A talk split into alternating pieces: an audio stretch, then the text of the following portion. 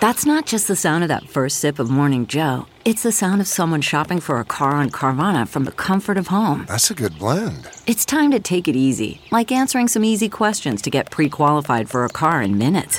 Talk about starting the morning right. Just like customizing your terms so your car fits your budget. Mm-mm-mm. Visit Carvana.com or download the app to experience car shopping the way it should be convenient, comfortable. Good morning. I'm Blair Lede at Fox 2 with your St. Louis news, driven by Bomarito Automotive Group. St. Louis Mayor Tishaura Jones gets an update on flood help for area businesses today. She will visit the Small Business Administration's Business Recovery Center.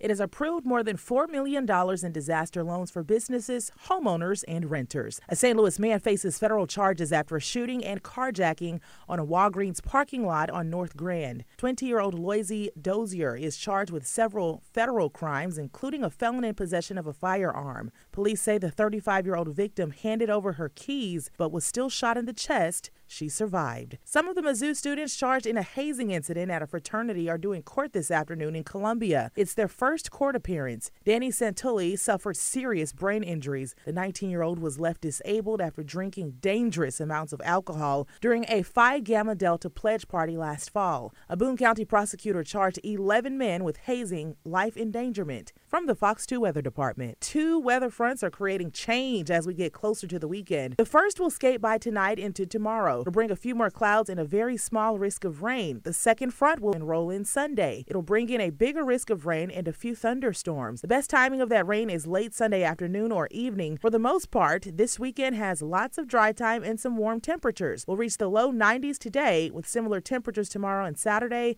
Overnight temperatures will be in the low 70s.